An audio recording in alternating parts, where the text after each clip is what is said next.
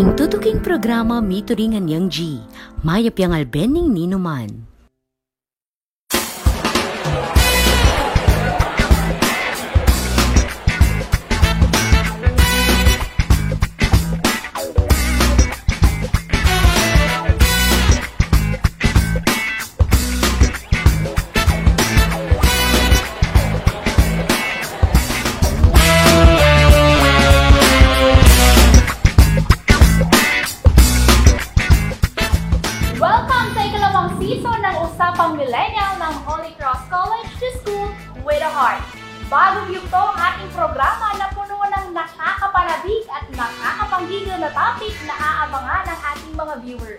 Mga topic tungkol sa lipunan at munting komunidad ng Santa Ana, Pampanga.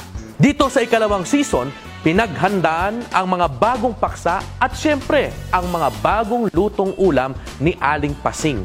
Mga ulam na akmang-akma sa ating mga panlasa at siyempre sa ating mga tagapanood. Hindi lamang bagong paksa ang aabangan ng ating mga viewers, kundi maging ang bagong co-host na si Miss Regine De La Rosa, incoming fourth year student ng Bachelor of Science in Development Communication. Hello, Miss Angelica, and hello, Sir Ephraim. At hello sa mga viewers. Makakasama po ninyo kami sa bagong time slot ng Usapang Millennial tuwing linggo na po, alas 7 ng gabi hanggang alas 8 ng gabi. Kaya, huwag na nating patagalin pa. Ito ang unang episode sa ikalawang season ng Usapang Millennial ng Holy Cross College, the school with a heart. Talakayin natin ang mga isyong direktang nakakaapekto sa lalawigan ng Pampanga. Ating pusuhan ang taong bayan para sa mabibigat na issue at bigyang boses ang mga ordinaryong mamamayan. Ako po si Regine De La Rosa, ang inyong bagong kasama para sa ComTalks, ang programang magbibigay boses sa komunidad.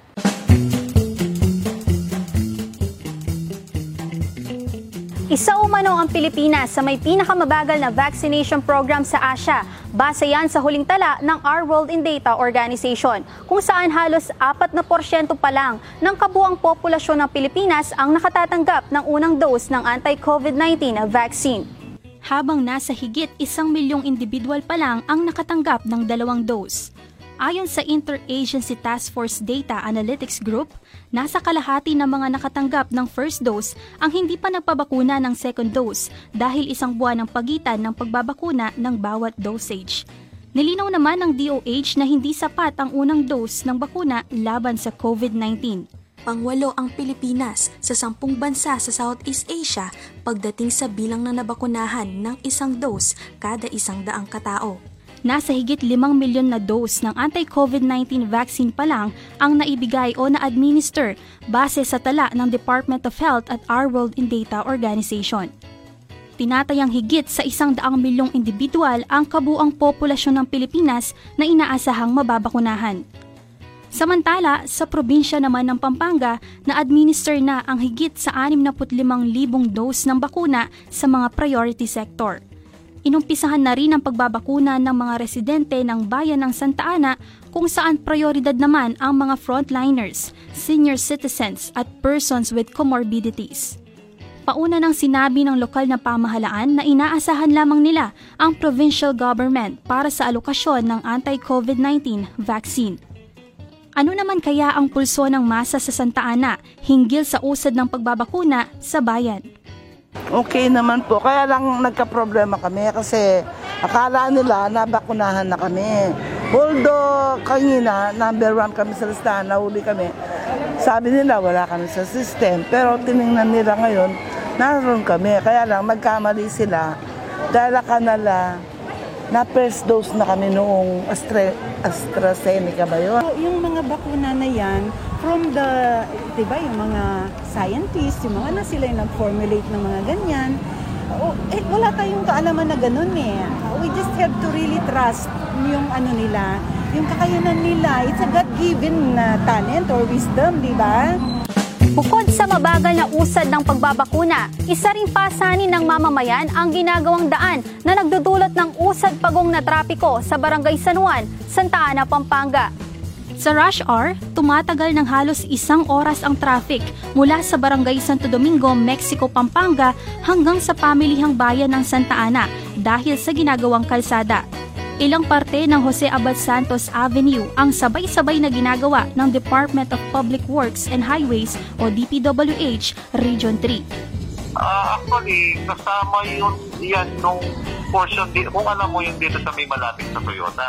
Yes, diba sir. nag-repl- nag-replock tayo doon tapos ah, yung iba asphalt overlaying doon. Apa. Kasama yon hanggang doon sa may Santa Ana yan, mga intermittent section. Ah, uh, uh, bali yan, pa 40 million plus yan, 46 yata.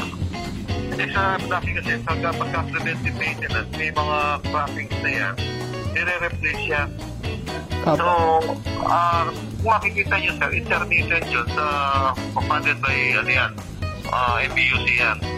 So, intermittent lang yung mga, may mga crack. So, talagang ano na yan sir, ah, hindi lang, hindi nila nabivisualize kasi na, nakasakay ka. Pero kung lalakarin mo yan, talagang makikita mo may mga defective na yan. Apa. Nagdulot naman ng mabagal na daloy ng trapiko dahil na rin umano sa kakulangan ng maayos na traffic scheme. Dagdag pa rito, maraming jeepney drivers na rin ang umaaray dahil sa traffic na dulot ng saradong kalsada. Dagdag ang pasaning ito sa kakaunting bilang ng mga pasahero dahil sa pandemya. Yung kinikita, kinikita namin, nababawas ng konti. Magkano po yung nababawas noon, Tay? So mga, ano, mga 150, sandaan, ganun. So, ah, yung dati, hindi naman masyadong, ano, halos. Ngayon, ilang minuto bago maka, ano, mga 30 minutes ata, pag paanda rin yung ano, kabila. Halo talagang malaking, ano yun, malaking abala at saka konti na, ano, nababawasan ng kita talaga. Ay, siyempre, mga ilang kilong bigas na yun. Sana, ano, ma- maayos nila yung traffic para dire-diretso ah, patuloy yung pagpasada namin. Narinig na natin ang samot-saring opinyon ng mamamayan hinggil sa bakuna at sa mabagal na usad ng trapiko dito sa bayan ng Santa Ana. Pero iisa lamang ang kanilang hiling, isang maayos na serbisyo para sa mamamayan. Para malaman kung ano na nga ba ang usad ng pagbabakuna sa bayan ng Santa Ana, manatiling nakatutok at muling makipagkwentuhan sa sandok ng Aling Pasing, Bayong Luto. Muli, ako po si Regine De La Rosa, ang inyong bagong kasama para sa Comtalks ng Usapang Millennial Season 2.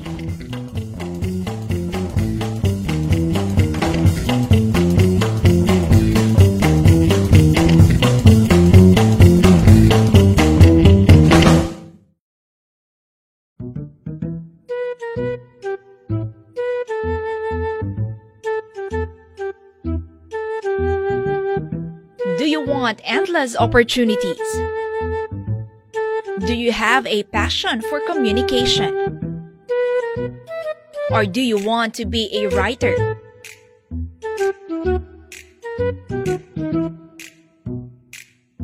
A journalist? A broadcaster?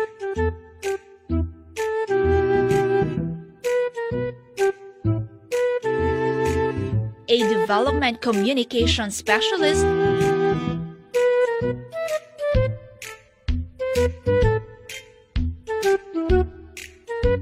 or a social media expert.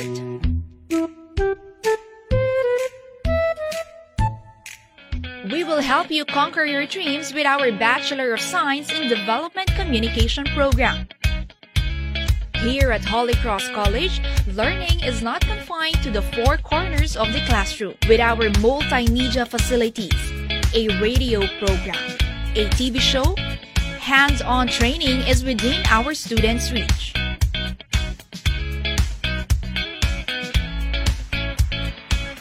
Come, let us conquer your dreams. Enroll now in our Bachelor of Science in Development Communication program. Enroll now at Holy Cross College, the school with a heart.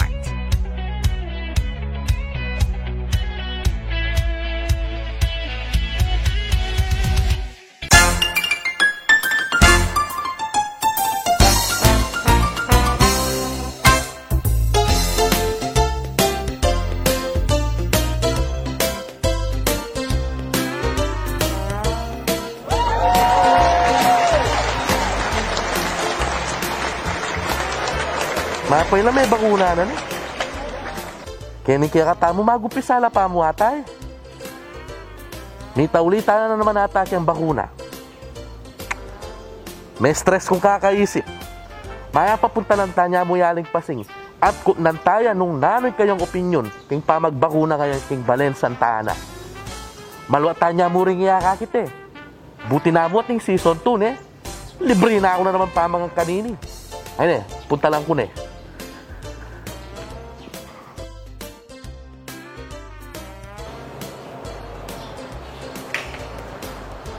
Aling Pasing! Kumusta na ka? Long time no see. Long time no eat na rin.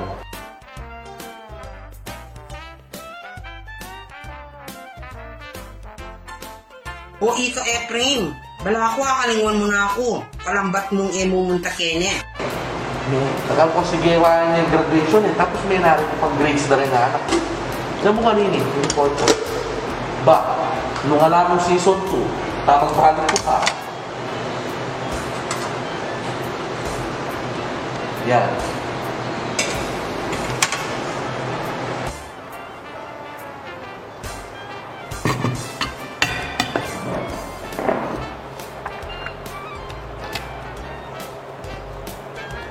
Yan yung ako sasabihan natin pasing. May banguna na ka. Nang balita kang baryo yun. Mabalitan ko kasi kang aliwan lugar as nang kabilis ing pamamye banguna. Ali ko pa, may kalambat yung bakuna kaya kami. May palista na ako pero wala pa. May kumpisala pa ata ni Tanjunwan kaya barangay San Joaquin. Base kang paman nga nagsikwaling pasing. 1.1% or 1.21 million katao pa mo ing may fully vaccinated kang buong Pilipinas. Nung makanya kabagal, edi malabog ya yung 70 million population as fully vaccinated ngayon 2021. Aba, aba, aba. E wari pe pamalagwana na ning kaya tamang presidente in distribution na ning bakuna kontra COVID-19. Panayan daat ang politiko in 2022 campaign period para keng election para ila na mismo ing mamye bakuna karang butanti. Tapinig katatakutan ko aling pasing. Gamitan daw kang karenang kaepalan ing pamagbakuna. Itang tipong makasmile lang yung camera, kabang mamye lang bakuna. Maruwang ka na ng sandok ng politiko nga rin? Nung makanyang kabagal ing pamamye bakuna, malwat bayo taya akwa ing 70 million of the population vaccinated. Basic ing pamanyaliksik na ning Rappler, 2.2 years pa yung kailangan bayo taya akwa ing 70 million of the population vaccinated. O kailangan 70 milyon. O ali dapat i-target ing 100 milyon. Ing 70 million na italing kasi, yapining aman wandang herd immunity o population protection. Kaya ni kaya Santa Ana, pila na lang may bakuna at nano ing target date mo. Aw Santaya, ig Dr. Annabella Manalili, na ning Municipal Health Office na ning kakatamong balen. Um, actually, there are so far two brands, no? So may AstraZeneca and yung Sinovac. Dok, ninulapuran munang mabakuna at nanulapurang category for vaccination. Eh, ang nag-choose niyan, eh yung DOH. Tapos nandun lang kami para i-administer yung vaccines. Tulad ngayon, nasa A2 category kami.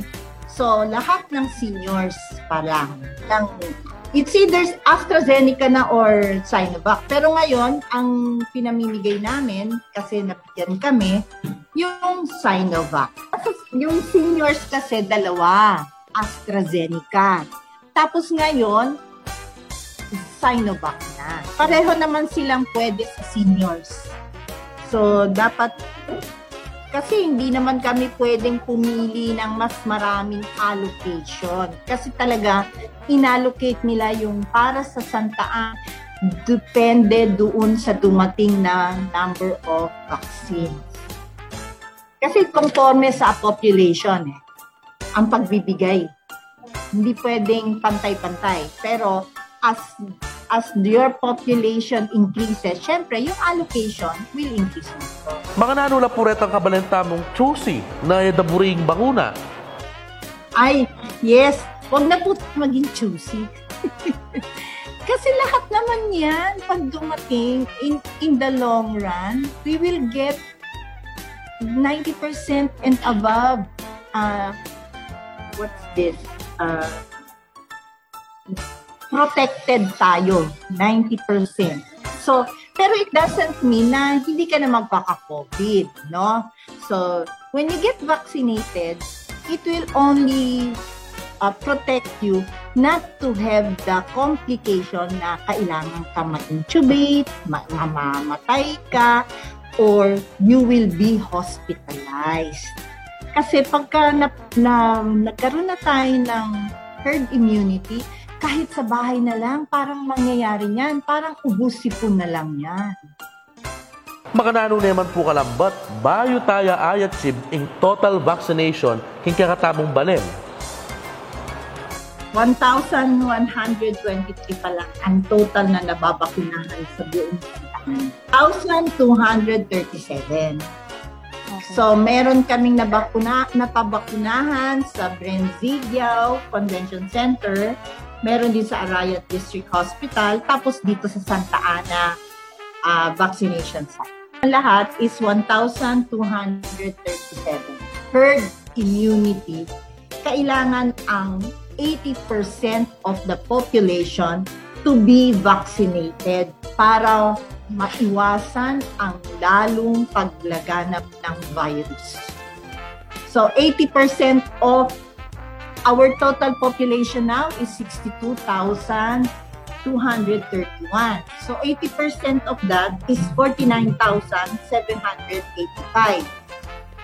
So to achieve yung herd immunity, yun yung 49,785, kailangan mabakunahan. O eh, 1,237 pa lang ang nababakunahan sa Santa Ana. So that's only 2.48% of the total population, target population. So matagal pa bago tayo maka maka-achieve ng herd immunity. Dapat talaga gawan tang paralan ing mabilis ka pa magbakuna. Tutoy taling pasing. Dahil pingaliwang bansa, herd immunity nala eh. Ating pinsinabing mga dita na mo kano para mawala yung COVID-19. Aba, ibukyan si pingilang kayong kanako sando. E nawari baling kasabihang, nasa Diyos ang awa, nasa tao ang gawa. At dapat, balo na ng gobyerno ing responsibilidad na. Aliway tang makatunga nga kang mga yan. E mo gagawan ng kaya kang dapat gawan. Ing panawagan tamo king kaya tamong gobyerno, mabilis a roll out king bakuna. Sana alida na paparas kyan election yan. Pota dinande pang lupara prem bakuna, Diyos mio. At sana, patas ing pamamya bakuna, aliway tang pasikanan ng laban, pasikanan sistem.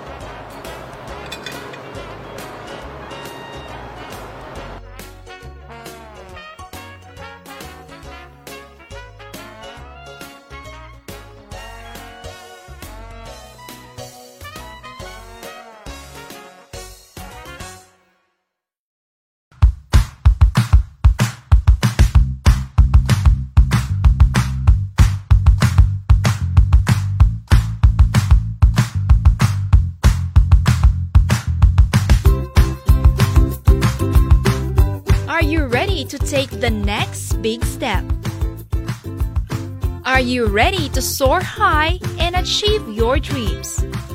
Your future starts here at Holy Cross College Senior High School Department. Living to its core values Fides, Caritas, and Libertas. The new senior high school building, new facilities and laboratories, competent teachers, and good learning environment. We can achieve your dreams together.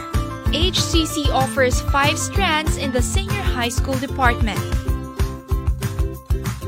If you want to be a future educator, lawyer, journalist, psychologist, or criminologist, humanities and social sciences strands best fit you.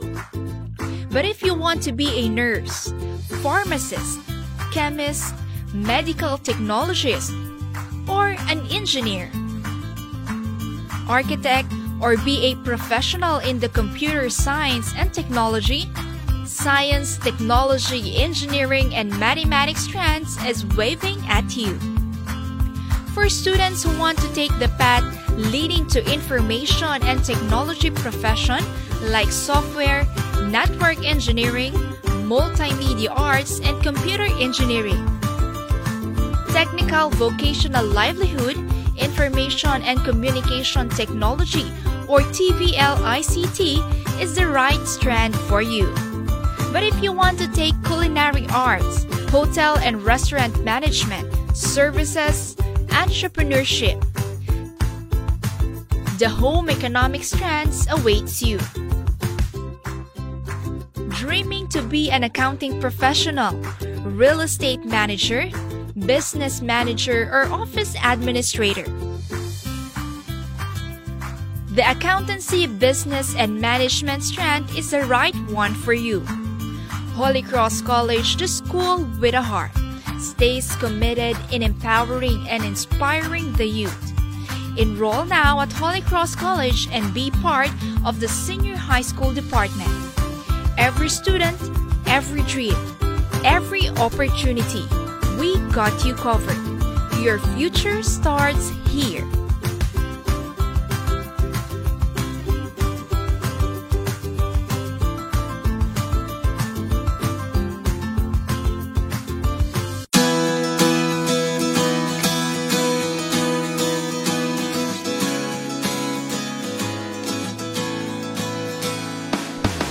Isang magandang balita ang sumalubong sa Season 2 ng The School with a Heart dahil pinarangalan po ng Commission on Higher Education o CHED Region 3 ang Holy Cross College bilang top 1 sa Community Extension Program sa lahat ng private higher education institution dito po sa Central Luzon. Isa pong patunay ang pagkilalang ito na ang HCC ay ang paaralang may puso. Kasabay ng ikadalawamputpitong anibersaryo ng CHED, kinilala ang best practices ng iba't ibang universidad at kolehiyo sa rehiyon. Pumangalawa ang Wesleyan University Philippines sa Kabanatuan bilang rank 2 sa Community Extension. Sumentro ang selebrasyon ng CHED sa temang Padyak Pamantasan, Pandayan tungo sa Kaunlaran, moving forward by claiming victory for the Philippine higher education.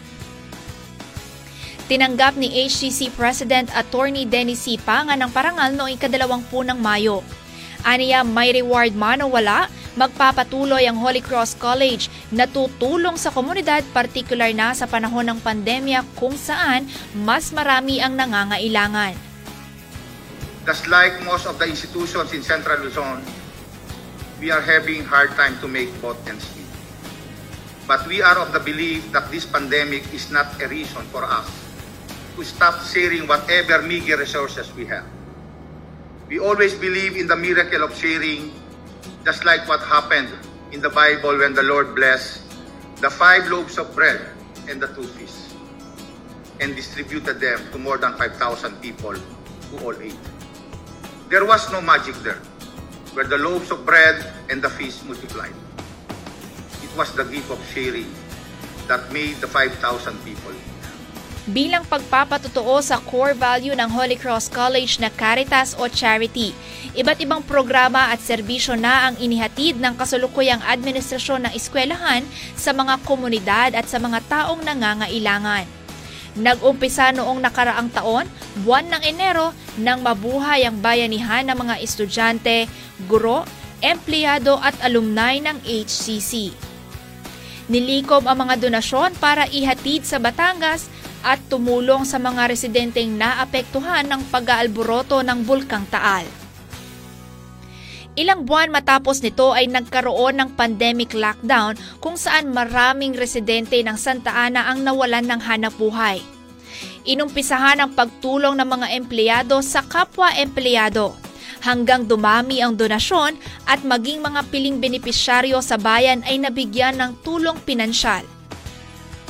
Narinig ng HCC ang hinaing at hirap ng mamamayan kaya nagkaroon ng kabi-kabilaang relief operations upang mabigyan ng pagkain ng mga naapektuhang residente sa Karatig Bayan na Arayat, Candaba at San Luis.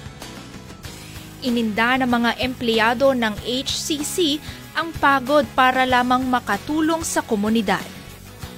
Bagaman hindi isang agricultural state university ang HCC, kinaya nitong tulungan ang mga magsasaka ng Santa Ana sa pamamagitan ng Agritayo sa HCC. Isang programang naglalayong turuan ang mga magsasaka sa tamang pagtatanim at pag-aani. Kabilang din sa trainings ang livelihood programs at backyard farming. Pangunahing pagkain sa hapag ng bawat pamilyang Pilipino ang bigas at ang mahusay na produksyon nito ay maaari ding makatulong upang maibsan ang gutom at kahirapan sa mga iba't ibang komunidad sa bansa. Hindi rin naman tinalikuran ng paaralang may puso ang mga taong nangangailangan ng atensyong medikal sa gitna ng pandemya. Nagkasari ng mga blood donation drive at teleconsultation ng Health Services Division ng HCC upang tulungan ng mga ilang mag-aaral na makasabay sa flexible learning. Binigyan ng HCC ng pocket wifi ang piling mag-aaral. Ilang barangay din sa Santa Ana ang binigyan ng wifi upang maabot ang mga estudyanteng walang internet access. Kabilang din sa banner Caritas Projects ang pagbabahagi ng e-learning management system o ng HCC Heart Cloud sa lahat ng grade 6 students ng mga pampublikong paaralan sa bayan ng Santa Ana. Nakaisa rin ang Holy Cross College sa pagtatayo ng community pantry para makatulong sa mga kapwa kabalen natin. Umabot ng dalawang linggo ang HCC Caritas Pantry kung saan umabot sa 2,194 na kabalen ang naabutan ng tulong. Umarangkada din ang Caritas on Wheels upang mapuntahan ang mga liblib na lugar ng Santa Ana. Ito pong bigay yun, dakal po salamat. Baka sabi po kaya kami, bilabas na kayo patingapon.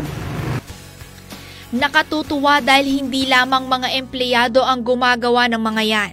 Pinasasalamatan po namin ang lahat ng estudyante, guro, magulang, alumni at mga taong may busilak na puso na walang sawang sumusuporta at nagbibigay ng donasyon para makatulong sa kapwa.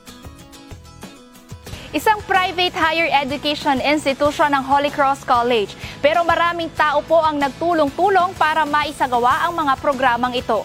Naniniwala po ang HCC na lahat kasali, kasali lahat. Sa kabilang banda, patuloy pa rin po ang pagbibigay ng dekalidad na edukasyon ng HCC sa lahat ng kabataan dito po sa silangang bahagi ng Pampanga. Ubantik sa puso ng marami ang istorya ng mga mag-aaral sa idinaos na virtual graduation. Bagaman hindi natuloy ang inaasam na pag-akyat sa entablado ng mga completers and graduates dahil sa pandemya, Nagkaroon naman ng virtual graduation sa kanilang mga bahay kasama ang kanilang mga pamilya at mahal sa buhay. Pero ang dalawang estudyante mula sa junior high school na sina Florence Dion Cunanan at John Lauren Cunanan dumalo sa virtual ceremony sakay ng isang van. Ayon sa magkapatid, papunta sila sa kanilang lola sa Cavite upang doon sana i-celebrate ang kanilang pagtatapos. Binigyan ng tig isang minuto ang bawat mag-aaral sa virtual spotlight para i-award sa kanila ang certificates at medals ng kanilang mga magulang o guardian. Kapansin-pansin din ang ilang estudyante na may bitbit na smartphones o tablet na ka-video call ang kanilang nanay o tatay na overseas Filipino workers o OFW. Ang ilang magulang hindi napigilang mapayakap, mapahalik at mapangiti dahil sa pagtatapos ng kanilang mga anak. Saludo ang Holy Cross College sa mga mag-aaral na nagsipag at nagpursige upang makatapos. Isa ring pagsaludo sa lahat ng mga magulang na hindi nagsawang gumabay at kumayod para sa pag-aaral ng kanilang mga anak. Isang taos-pusong pasasalamat naman sa lahat ng mga guro at empleyado ng HCC na nagtulong-tulong upang maipagpatuloy ang pagbibigay ng dekalidad na edukasyon sa ating mga estudyante. Samantala, kung nagtapos ang academic year 2020-2021, ibig sabihin panibagong school year ang ating sasalubungin ng buong tatag at determinasyon. Ongoing na po ang enrollment sa Holy Cross College. Narito po ang ilang simple steps para makapag-enroll. Digital registration. Mag-login sa hcconlineregistration.holycrosscollegepampanga.edu.ph at i-click ang departamentong kinabibilangan. Ilagay kung ikaw ay old or new student o di kaya naman ay transferee. Ilagay ang mga kinakailangang impormasyon. Paalala po na ilagay ang lahat ng kinakailangang impormasyon dahil hindi po tayo makakausad sa susunod na proseso hanggat hindi kumpleto ang digital application form. Pagka-click sa submit, magpa-pop up ang admission number at mga required documents na kailangan dalhin. I-screenshot po ito at hintayin ang validation mula sa guidance office at program chair. Step 2, validation. Iba-validate muna ng guidance office ang inyong digital application form. Pagka-validate, mapupunta ang inyong digital application form sa inyong program chair. Step 3, advising. Sa ikatlong proseso, magkakaroon ng advising ang program chair sa iyong mga subjects na may kasamang petsa at oras ng klase.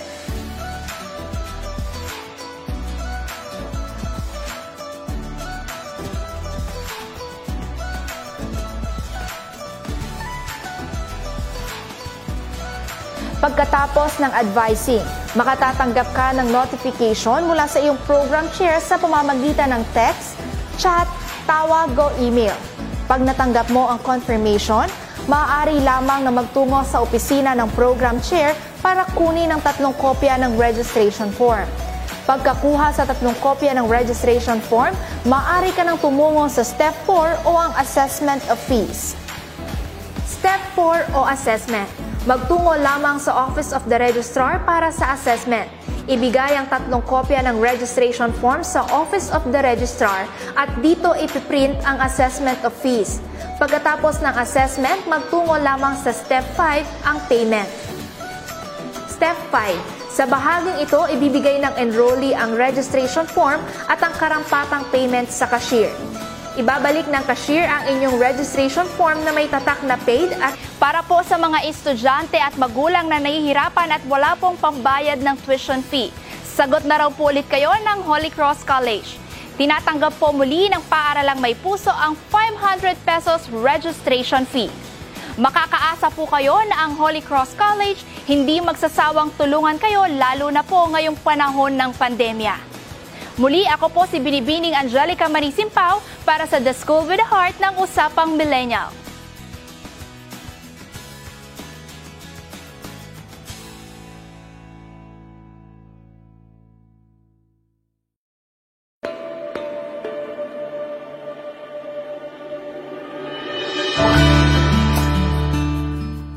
Maraming binago ang pandemya. Ang mga ngiti, natakpan na ng face mask. Ang may init na yakap at mahigpit na kamayan ng mga magbabarkada. Napalitan ng pagkaway mula sa malayo. Ako, miss ko na rin ang mga luto ni Luchi sa harap ng Holy Cross College. Nakakamiss din pala ang ingay sa loob ng silid-aralan. Hahanap-hanapin mo rin pala yung mga kulitan, mga asaran sa hallway at yung pagtambay sa quadrangle. Nakakamiss ang nakakapagod pero sulit na pag-akyat sa library na nasa ikaapat na palapag. Uy, balita ko, fully air-conditioned na ito ngayon at may mas maraming libro.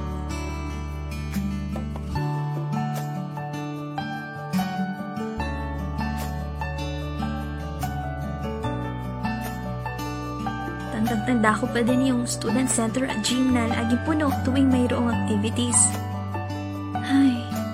Tuloy nasulit yung Freedom Friday at yung libreng wifi dahil sa pandemya. Nakakamiss ang Holy Cross College.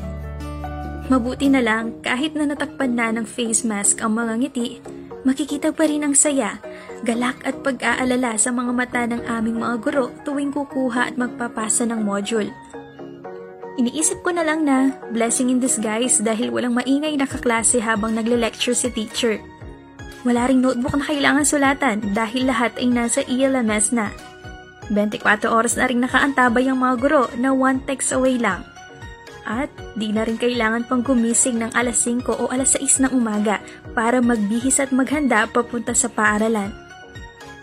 Mabuti na lang talaga at andyan pa rin ang Holy Cross College kahit na mayroong pandemya. Mabuti na lang at nandyan ang e-learning management system na HCC Heart Cloud. Damang-dama pa rin ang pagmamahal ng paaralang may puso.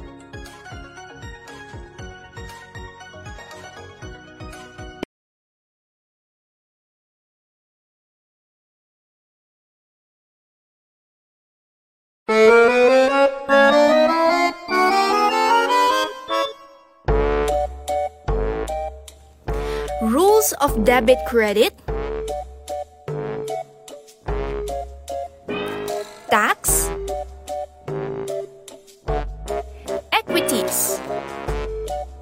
managing finances, business.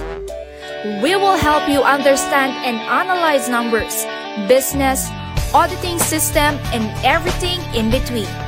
Here at Bachelor of Science in Accountancy and Management Accounting, learning is beyond books. Discover and achieve great things here at Holy Cross College. Bachelor of Science in Accountancy is a four-year college program that prepares future professionals in the field of accounting. The school also offers Bachelor of Science in Management Accounting, a four-year course that prepares students to compete in the global workforce. The program focuses on managing a company or the government's financial resources, monitoring and documenting the flow of finances, organizing and managing a business. Holy Cross College provides foundations on knowledge, skills, values, and ethics of future accounting professionals. The School with a Heart is compassionate to producing leaders and pioneers of change and development who will live by the core value Fides, Caritas, and Libertas. HCC aims to produce competent and ethical professional accountants that can adapt to the constantly changing and evolving working environment. I want to be a certified public accountant. I want to be a bank owner. I want to be a financial advisor. In order for students to enter the fields of accountancy, public practice, commerce and industry, government and education, future professionals need experts who can teach them the ins and outs of the practice. Even during pandemic, HCC School of Business, Accountancy and Hospitality established its powerhouse of professors, a faculty of competent and industry-leading experts headed by Dean Yolanda P. Manalili, a certified public accountant and a leader in the academe that helps students to soar high. If you are ready to discover and achieve great things, enroll now at Holy Cross College because at HCC, learning is beyond books.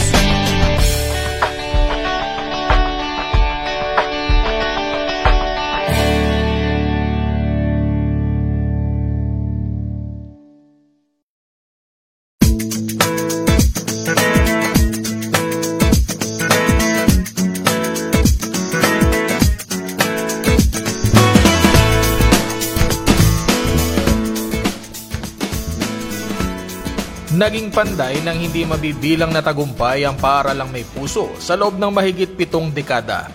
Alamin natin ang kwento ng mga natatanging individual na hinubog ng ating paaralan. Kwentong kapupulutan ng impormasyon at inspirasyon dito sa bagong segment na Pathfinders ng Usapang Millennial. Halina't tahakin ang daan tungo sa tagumpay dito sa Alumni Spotlight. Kung nakakapagsalita lang ang mga pader ng eskwelahan, ano kayang kwento ang bitbit nila?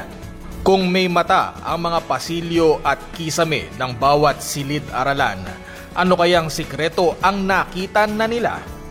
Kung may buhay lang ang ating paaralan, ano kaya ang gusto niyang sabihin? Naging saksi ang eskwelahan sa pag-unlad at pagbabago ng bawat estudyante. Mga taong namayagpag sa kanilang larangan, tumulong sa kaunlaran ng bansa at naging susi sa maraming oportunidad. Ipakikilala namin sa inyo ang limang natatanging alumni ng Holy Cross College na siyang nagpapatunay sa core values na Fides, Caritas at Libertas. Isang patunay si Archbishop Emeritus Pasiano B. Aniceto na ang HCC ay humuhubog sa espiritualidad ng mga kabataan. Kilala si Apuseto bilang isa sa mga leading Catholic formator sa rehiyon at kinilala rin siya bilang isa sa mga most outstanding kapampangans. Ipinanganak at lumaki mula sa isang simpleng pamilya sa bayan ng Santa Ana si Apuseto. Pinakamatanda siya sa apat na anak ni Regino Lansangan Aniceto at Felicissima Pabalan Basilio. Nag-graduate sa Holy Cross Academy noong 1954 si Apuseto bilang valedictorian. Matapos nito, sinagot ng batang Sinyong ang tawag ng kaparian at pumasok sa Mother of Good Counsel Seminary. Ngayon, isa na si Apuseto sa mga tanyag at kilalang arsobispo sa Pampanga dahil na rin sa kanyang kabutihan at pagiging maalalahanin. Bilang pagbabalik tanaw sa lahat ng nagawa ng Holy Cross College sa Batang Sinyong, ngayon ay isa na siya sa mga board of directors ng eskwelahan na gumagabay sa pagpapaunlad nito. Hindi natatapos sa loob ng simbahan na ang kanyang misyon kung hindi maging paghubog sa pagkatao ng mga susunod na henerasyon. Patuloy na nagsisilbi si Apuseto bilang buhay na sagisag ng pananampalataya at takot sa Diyos. Kung pagpupursigi at determinasyon sa pag-aaral sa kabila ng kahirapan, si Dr. Vicente A. Balatbat na yata ang alumni na magpapatotoo rito. Kinilala bilang unang valedictorian ng paaralang may puso si Dr. Balatbat at kasalukuyan din miyembro ng Board of Directors. Hindi inaasahan ang pag-aaral niya sa Holy Cross Academy bago siya lumipat. Siya ang may pinakamataas na marka sa dati niyang paaralan, ang Pampanga High School. Pero dahil tinanggap niya ang hamon na muling bumalik sa bayan ng Santa Ana, itinayo niya ang bandera ng karunungan. Isa siya sa anim na kauna-unahang estudyante ng Holy Cross Academy. Malinaw pa sa kanyang alaala kung paano hinubog ng Holy Cross Academy ang kanyang mga talento, kabilang na ang pagsasalita sa publiko. My memory, I learned a lot about the English language through Mr. Marcos Esquivel, who was, who I think was the most fluent and the most uh, brilliant of students in English. Nang dahil sa kanyang dedikasyon sa pag-aaral, nakapagtapos si Dr. Vicente A. Balatbat sa Universidad ng Pilipinas at isa na siya sa mga kilalang doktor sa gitnang Luzon. Sa kabila ng kahirapan, nagpursigi ang batang Vising na makapagtapos ng pag-aaral dahil naniniwala siya na ang tanging daan upang makaahon sa kahirapan ay magandang edukasyon, pagsisikap at determinasyon. Hindi rin mawawala sa listahan ng mga kilalang alumna ng Holy Cross College si Dr. Elita Flor Umali. Nagtapos bilang salutatorian noong 1952 at kinilala siya bilang most outstanding alumni in education ng Holy Cross College. Isa siya sa mga tinitingalang guro sa Pampanga. Nagsilbi siya bilang school superintendent ng DepEd ng Division of Pampanga sa loob ng pitong taon. Naging pundasyon din si Dr. Elit ng ilang reforma sa sektor ng edukasyon sa lalawigan. Ginawaran siya ng Most Outstanding Kapampangan Award o MOCA in Education noong 1997 dahil sa kanyang kontribusyon sa larangan ng edukasyon. And I would like to stress once more, the Holy Cross College has been part of what I am and what I had become, not only as a person, but as a child of God. Thank you.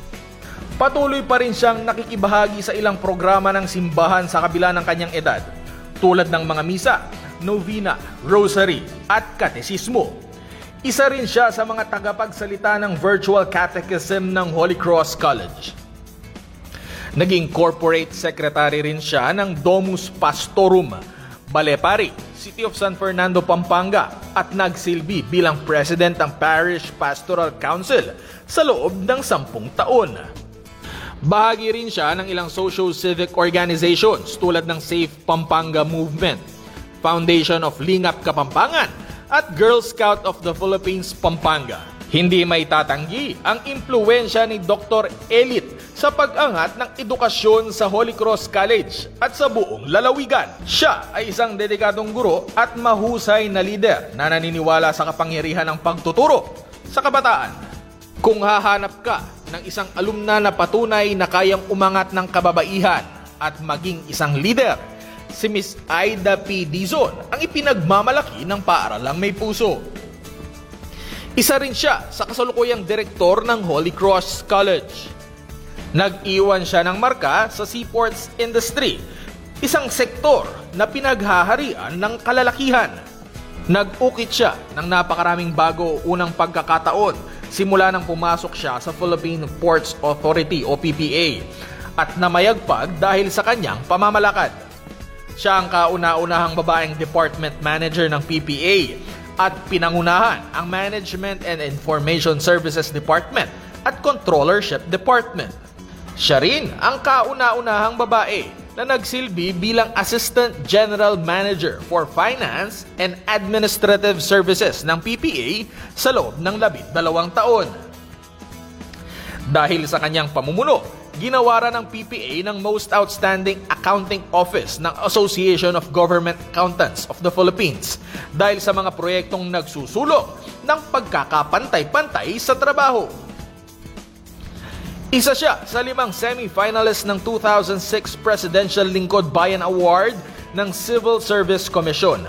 Ang nasabing award ay pagkilala sa mga mahusay na empleyado na nag-iwan ng marka sa kanyang komunidad.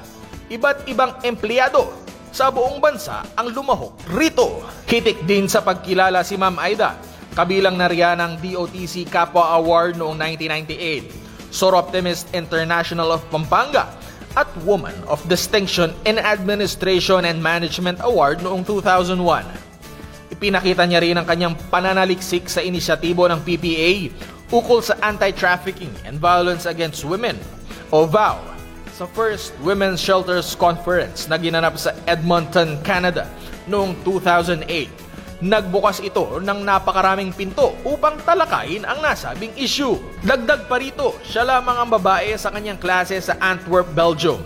At sa loob ng sampung taon, siya lang ang kaisa-isang babae na dumalo sa mga pagpupulong ng ASEAN Ports Association. Nagsilbi rin siya bilang Vice Chairperson of Women and Maritime Philippines noong taong 2007 hanggang 2010.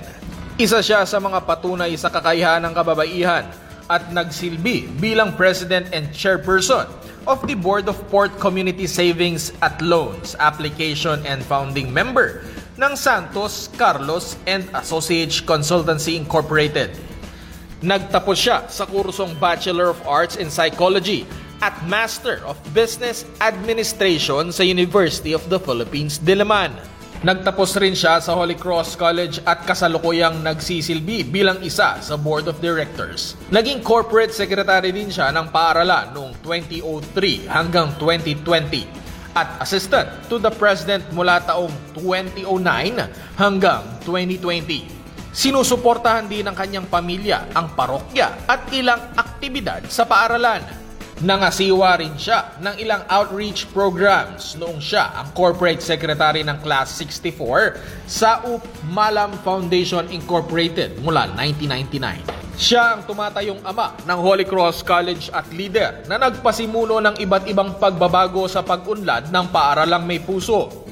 Dahil sa kanyang pagmamahal sa eskwelahan na dati niyang naging tahanan bilang estudyante, pinatunayan niyang kayang tumayong muli ng paaralan at mamayagpag sa gitna ng pandemya. Mula nang tumapak siya sa ating paaralan, hindi na mabilang ang mga proyektong sinimulan niya upang baguhin ito. Ipinakita niya na importante ang presensya ng isang leader at kailangang ipakita kung paano gawin ang mga tungkuling nakaatang sa kanya. Sinong mag-aakala ng dating anak ng janitor sa Holy Cross Academy ay siya na ngayong namamahala sa paaralang dating nilinis ng kanyang ama. Po, dito po ba na-instill yung love for community and love for the school? I would say yes, no? Kasi dito ko natutunan yung pinakamasakit na parte ng buhay ko eh, no? Yung papasok ka sa school, after mong magtinda sa palengke, Tapos, ah, madalas, masita ako ng principal kasi nalilate akong pumasok. So, lagi ako napaparusahan dito. Pero sabi ko, eh, ganun talaga ang buhay mahirap. So, sagalang, ano, hanggang dun sa sunder, naalaman naman niya na kaya pala ako nalilate ay hindi naman ako lumalakwatsa, kundi nagtitinda ako sa palengke. Pero hindi pa rin ako humingi ng special treatment. So, nakita ko na hindi naman habang buhay mahirap ko eh. So, doon ko nakita yung hirap ng buhay, sabi ko eh, kailangan mag-graduate akong valedictorian ng Holy Cross para naman kahit papano eh, hindi ako mahirapan sa kolehiyo.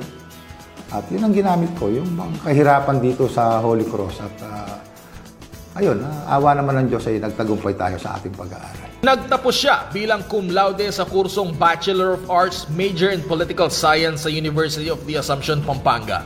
Nagkamit ng pinakamataas na pagkilala bilang President's Highest Awardee noong 1989. Kinilala siya bilang isa sa 10 outstanding students of the Philippines noong taong 1988. Sa kaparehong taon, ang simpleng bata mula sa bayan ng Santa Ana ay binigyang parangal na Plaque of Merit bilang Most Outstanding Cadet of the Year nationwide sa okasyon ng 87th Philippine Constabulary at selebrasyon ng 13th Integrated National Police Anniversary. Actually, nung ako'y nag-aaral dito sa Holy Cross, ah, laging tinuturo sa atin ng ating mga teachers dito. No? Kagandahan kasi dito, meron tayong tinatawag na mga religion classes. At napakaswerte namin noon nung kami nasa fourth year, nandyan si Sister Tina. Doon ko natutunan sa kanya na hindi naman porke mayaman ka ay hindi ka na makatulong, hindi naman porke mahirap ay wala kang maitutulong sa bayan. At lagi niyang sinasabi sa akin noon na dapat darating ang araw umasenso sa Santa Ana. Pero magiging asensado lang yan kung yung mga mamamayan ay matutong mamili ng kanilang mga leader. So, yun ang lagi niyang nababanggit noon. No? At uh, ang lagi niyang bilin sa amin ay walang kapalit ang pagiging honest. Kasi noon, magkano lang ang sweldo namin sa simbahan? 10 pesos per day. Ah, malaking pera yun, ano? So, kumikita ka ng 300 pesos per day. That was in uh, late 80s. So, kahit pa paano, pandagdag yun. Pero doon namin natutunan kung paano ang maliit na bagay ay nagiging malaking bagay mo na.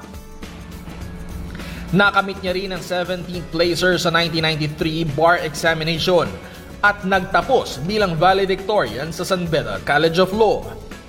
Matapos ang limang taon, itinatag niya ang law firm of Dennis C. Pangan and Associates noong 1998. Nagsimula siyang magturo bilang bar reviewer sa University of the East College of Law at Adamson University College of Law mula taong 2010 hanggang 2013. Naging guro rin siya sa Far Eastern University Institute of Law mula 2011 hanggang 2013. Pinangunahan din niya ang Legal Aid Clinic of San Beda College of Law mula 2005 hanggang 2006. Malimit na sinasabi ni Attorney Pangan na siya ay isang reformist na laging handa para sa pagbabago na ikabubuti ng kanyang nasasakupan. Iniluklok siya bilang president ng Holy Cross College noong 2019 upang maibalik ang sigla ng paaralan. Sa kanyang pamamahala, naitatag ang HCC Heart Cloud, ang e-learning management system ng paaralan, kasabay ang digital enrollment at online grades. Nandun ako sa Maynila, bumalik naman ako rito. Nakita ko, naghihirap naman yung bayan ko. Sabi ko, kailan ba maayos yung bayan ko kung hindi ako babalik? So, bumalik ako para kahit pa paano eh, may ambag ako sa Santa Ana. No? Hindi naman siguro bilang leader, pero kahit pa paano, uh, kinaloob ng Diyos na maging presidente tayo ng Holy Cross. At, uh, ito yung ginagamit ko para maibalik ko yung aking pagmamahal sa bayan ng Santa Ana. At matulungan yung maraming mag-aaral at makumbinsi silang mag-aral sa gitna ng kahirapan. Kaya lagi akong sumisigaw, kumpleto bayad, kulang ang bayad, walang bayad, matatapos ang mga bata sa Holy Cross College. At tutulungan natin yung mga mahirap habang ako ang presidente ng Holy Cross College. Upang masiguro ang dekalidad na edukasyon, sumailalim ang paaralan sa Commission on Higher Education o CHED accreditation. Sa ilalim ng kanyang pamumuno, nakapagtayo rin ng eskwelahan ng mga dekalidad na pasilidad tulad ng gymnasium, learning resource center at computer laboratories. Pinangunahan niya rin ang ilang Caritas program ng paaralan na tumutulong sa mga nangangailangan ngayong may kinakaharap tayong pandemya. Dahil dito, kinilala ng CHED Region 3 ang HCC bilang top 1 pagdating sa Community Extension Program sa buong Central Luzon. Siya rin ang utak sa likod ng Fides, Caritas, Libertas na may initials na FCL bilang pagkilala kay Reverend Monsignor Fernando Kapati Lansangan na siyang nagtatag sa ating paaralan. Si Attorney Dennis Sipangan ang buhay na halimbawa ng isang pathfinder o ang sumusulong upang ipakita ang tamang landas sa ibang tao. Sila ang mga alumni na nagsilbing inspirasyon hindi lamang sa mga estudyante kundi pati na rin sa mga guro at empleyado upang pagbutihin pa ang kanilang trabaho. Ilan pa lamang sila sa libu-libong graduates ng Holy Cross College na nagmarka sa kanilang industriya, tumulong sa komunidad at nanguna sa pagbabago para sa ikauunlad at ikabubuti ng nakararami. Umpisa pa lamang ito at marami pang kwento ng mga alumni ang aming patuloy na ikukwento sa mga susunod pang episodes ng Alumni Spotlight dito lamang sa Usapang Millennial ng Holy Cross College, the school with a heart. Naniniwala po ang paaralang may puso sa kasabihan, Give a man a fish and you will feed him for a day. But teach a man how to fish and you will feed him for a lifetime. Kaya naman kaakibat ng mga ayudang ibinibigay ng paaralang may puso ang mga livelihood training programs para sa ating mga magsasaka at mga residente ng barangay San Isidro. Bentahe ang kaalaman sa pagnenegosyo, lalo na ngayong panahon ng pandemya kung saan marami ang nawalan ng trabaho. Mga kaalaman na dapat pagyamanin, mga kaalamang dapat na sinasangkapan ng dedikasyon, pagmamahal sa trabaho at diskarte sa buhay para makuha ang timpla ng tagumpay. Katulad na lamang ng ating mga alumni na nagsilbing pathfinder o yung mga nagtuturo sa tamang daan. Huwag po nating tularan ang mga sirang daan at mabagal na usad ng traffic. Hanggang sa muli, Ito ang Usapang Millennial ng Holy Cross College, the school with a heart.